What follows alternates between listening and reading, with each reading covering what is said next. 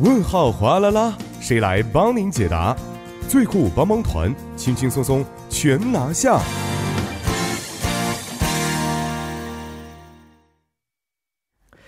生活小贴士尽在帮您解答。那么，帮您解答将会由节目作家尹月就市民朋友们在韩国生活中遇到的大小问题进行现场解答。好的，马上有请出我们的节目作家尹月，你好，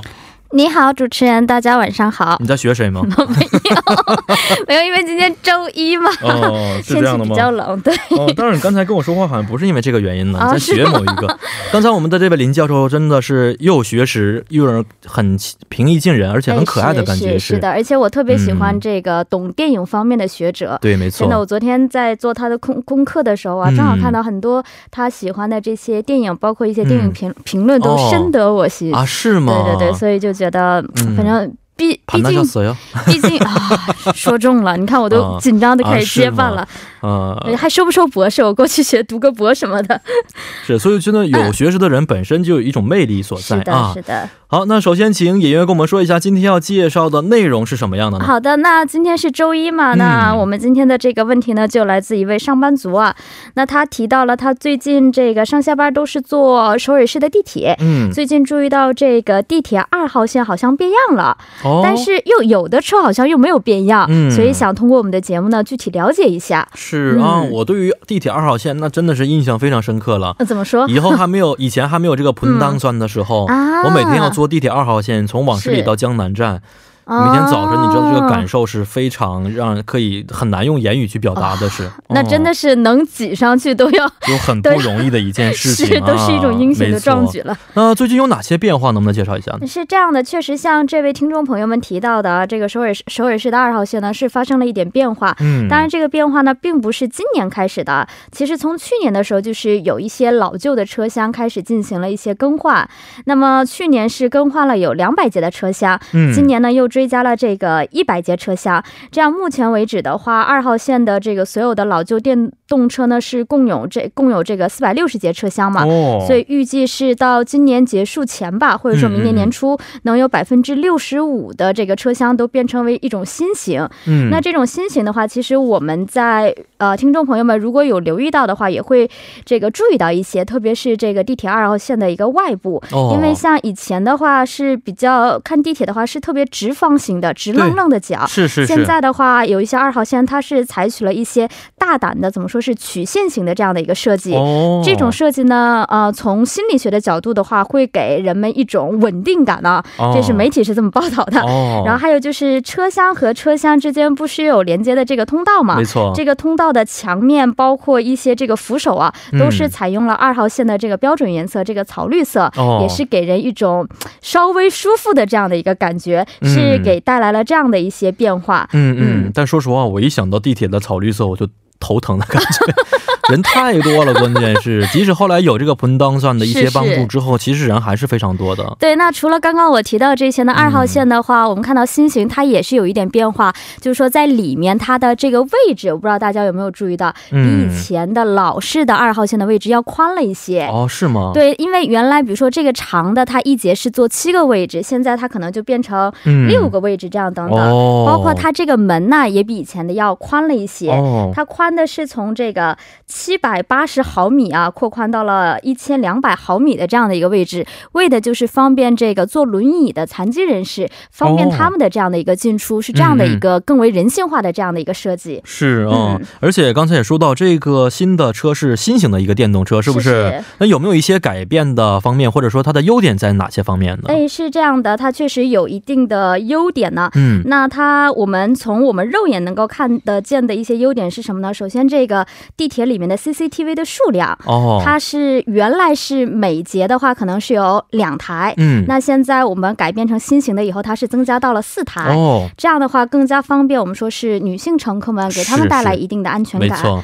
还有一点就是说，现在呃，像主持人刚刚提到，从往十里到江南可能还好，距离没有那么长。嗯、那有的人这个距离再长一点的，可能上下班的话要两个多小时，其实是很长时间都在地铁里面度过。对对，所以地铁里的空气非常的重要。是是是，对，所以它也是提供了一定的这个新型的车厢是提供了哦空气质净量化改善的这样的一个装置，哦也是就是增加了一定的这样的一个台数。是那我们现在还非常倡导的是什么？是环保，对不嗯对？那这个新的我们说新型的这个电动车呢，它有它这个发动机的特点，什么样的特点？它是采用边停车边发电的电回升制动的一个优化技术。这个是什么意思呢？完全就是懂了说，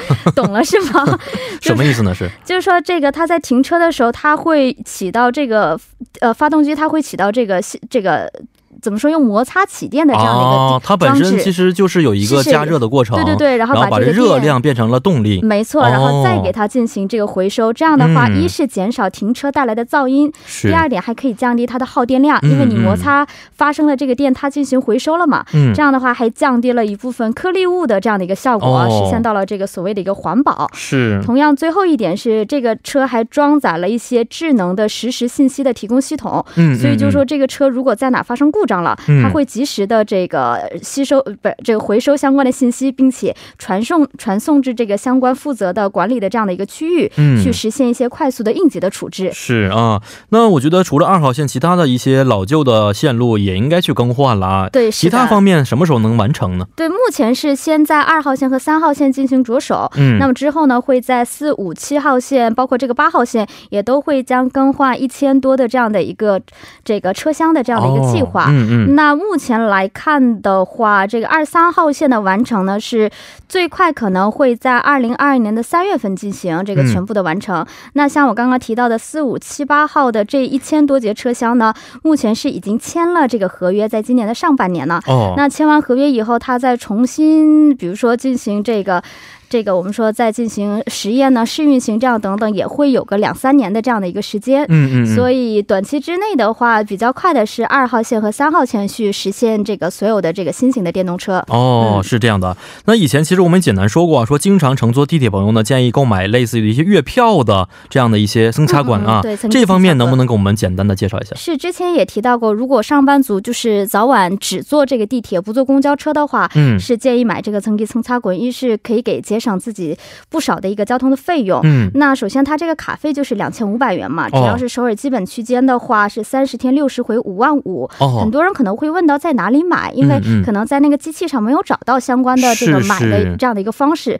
包括这个便利店也找不到这样买的。嗯其实是在这个地铁里面，不是有那个呃，我们说营木室的这样的一个位置，对就是地铁里面的工作室，是是跟相关的工作人员提到这个层级层擦孔苦卖的话，哦，就可以啊就是交两千五百块钱可以买到这个卡。哦，当然，充值是要跑到这个外面的自动终端机上面进行嗯充值，嗯嗯把嗯卡放上去，它就会跳出来，哦选择相应的日期去购买就可以了。啊，只是买的时候在那边去买，然后充值的话还是人是智能智能的充值就可以了。对，这个卡是循环利用的，是只的要买一次就可以了。嗯，好的，今天也是十分的感谢尹月的相关介绍啊，咱们下一期节目再见。好的，我们下期再见。嗯，再见。那同时也十分欢迎各位听众朋友可以在节目的官方网站或者是 SNS 上去咨询生活中遇到的大小问题，而且如果您的问题被节目组选中的话呢，还有机会获得节目组送出的电子咖啡代金券。同时再为您说一条关于首尔市的文化消息，那就是将会在十一月十九号周二这一天，一直到十一月二十八号的周四，举行首尔大公园的摄影展，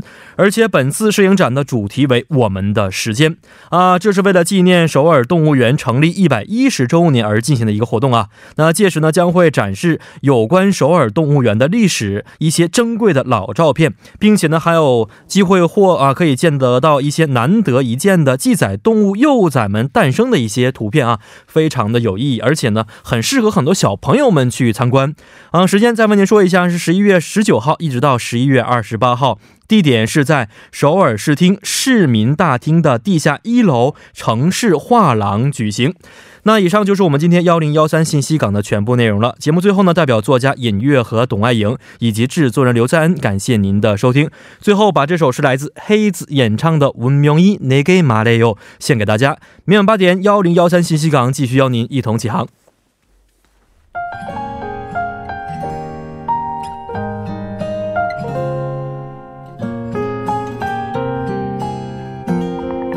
이미 정해진 나의 슬픈 역할이 내가 있는 모든 곳과 모든 시간 속에